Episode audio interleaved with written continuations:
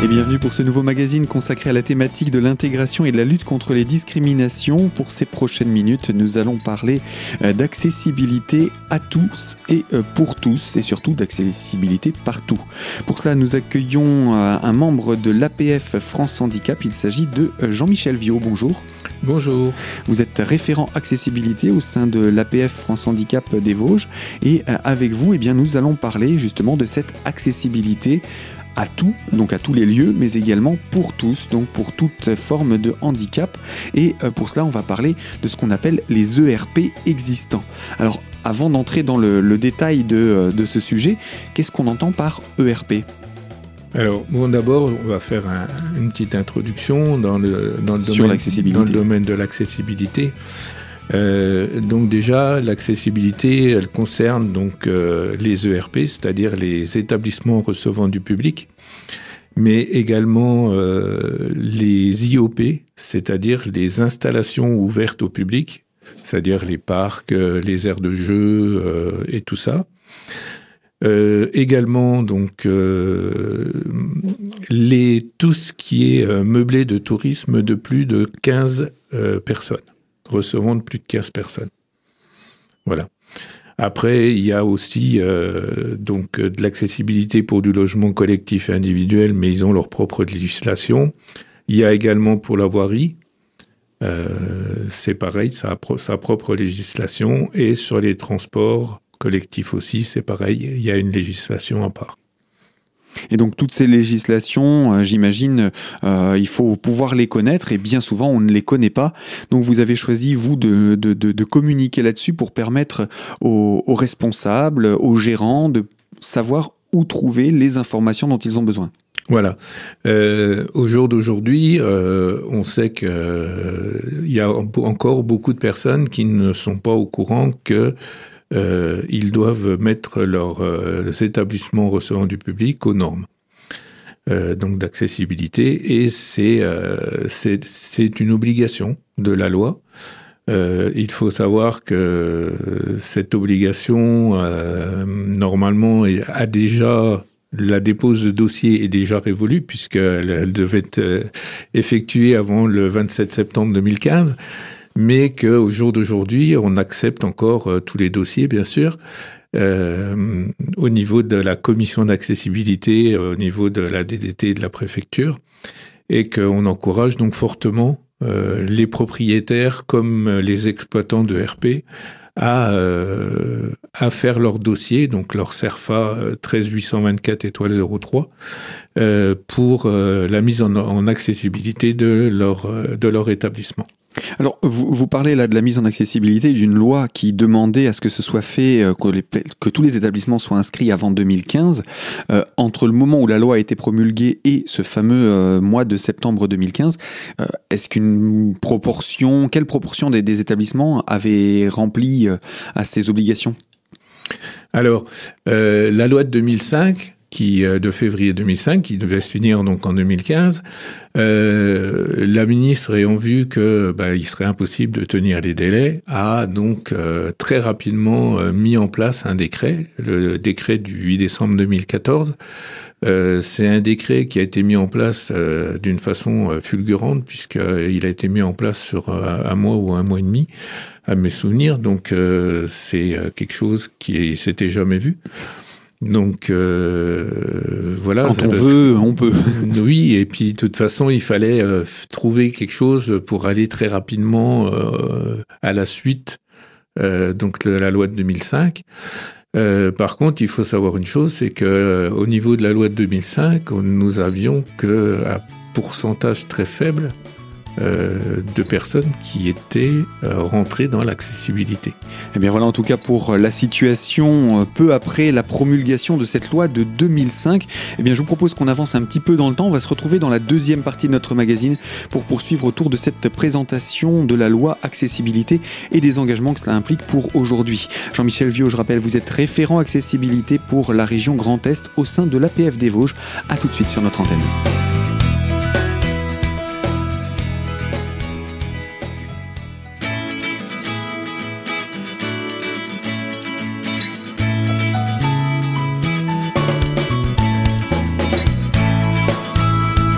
Deuxième partie de notre magazine consacrée à la thématique de la lutte contre les discriminations et avec l'association des paralysés de France et euh, autour de la thématique de l'accessibilité. Nous sommes en compagnie de Jean-Michel Viau, référent accessibilité sur la région Grand Est et euh, nous avons parlé euh, de l'histoire des lois d'accessibilité et particulièrement celle de 2005 mais peu de structures avaient véritablement participé à l'obligation de se soumettre à la loi à cette époque. Alors que s'est-il passé depuis dans les années 2010 euh, On s'est retrouvé entre 2014 et 2015 dans les commissions.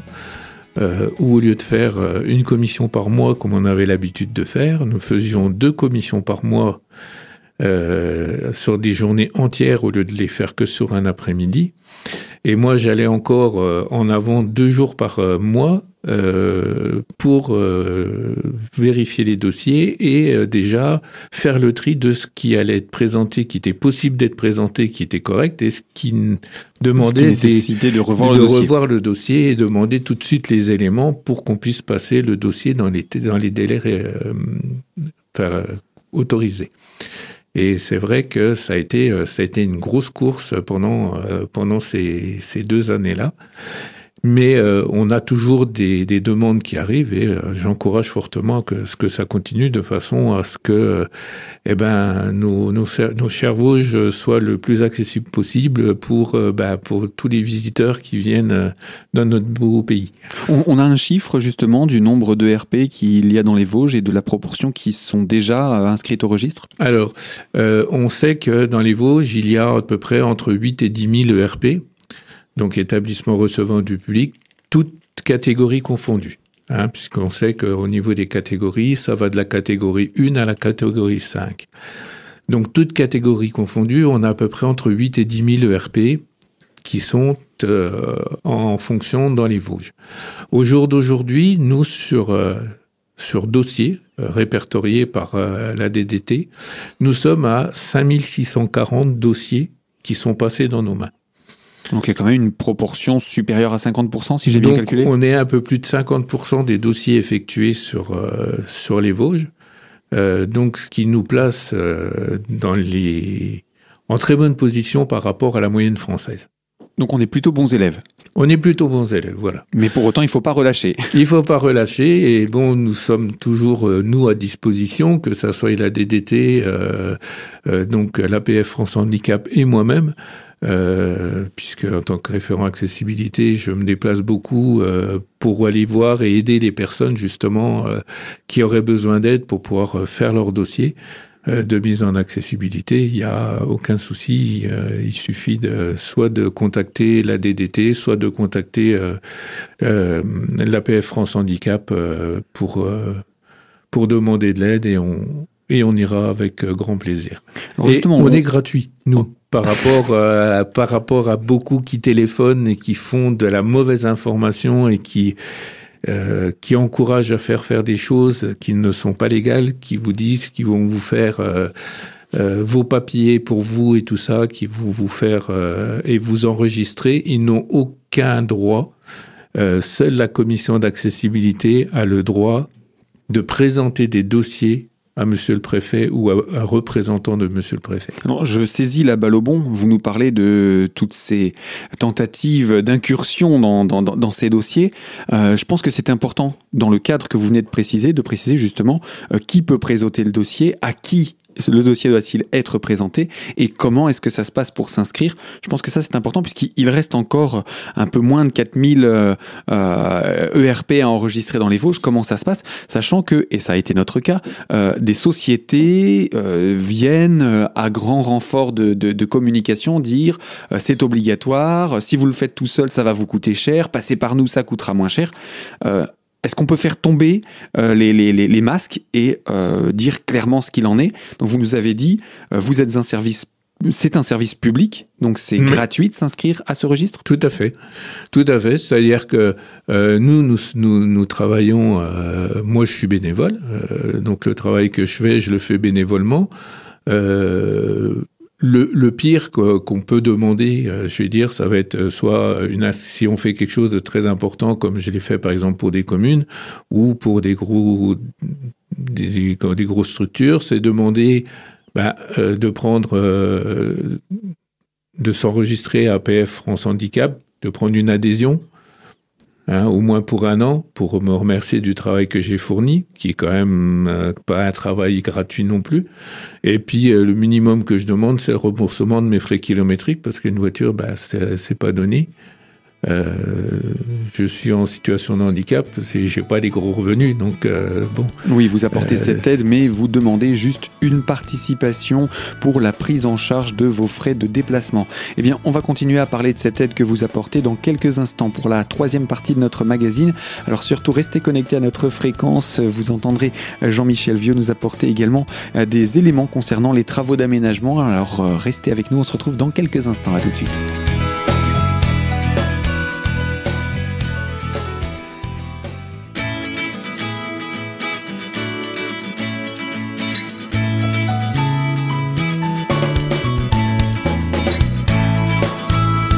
Troisième partie de notre magazine consacrée à la thématique de la lutte contre les discriminations et autour de l'association des paralysés de France, APF, euh, du Grand Est et autour de la thématique de l'accessibilité. Notre invité c'est Jean-Michel Viau, référent accessibilité pour nous parler de cette thématique. Euh, nous avons parlé euh, de votre participation pour aider les structures à monter leur dossier d'accessibilité auprès des instances officielles. L'aide que vous apportez aux structures qui vous sollicitent leur permet justement de monter un dossier sans risque de tomber dans des pièges un petit peu farfelus. Ah tout à fait. C'est-à-dire que moi je vais arriver, euh, je vais regarder, euh, bon, il euh, faut que je précise quand même, je suis un ancien architecte, donc c'est facile pour moi, c'était mon métier, donc je vais dire, je suis à l'aise dans ce, dans ce rôle-là parce que en fait, ça me permet de pouvoir continuer ce que je faisais avant. Donc, je le fais avec avec un très grand plaisir. Et euh, donc ça me permet de dire aux gens exactement ce qui se passe, ce qu'ils ont à faire, comment ils doivent le faire. Euh, je peux proposer même, s'il y a besoin, de les aider à faire leurs plans, à faire les plans, euh, à les aider à remplir leur dossier, donc à remplir les CERFA. Et, euh, et, je leur explique aussi comment faire et monter leur dossier de façon à le présenter correctement en nombre correct, en nombre correcte à la mairie, de façon à ce que les exemplaires puissent être présentés.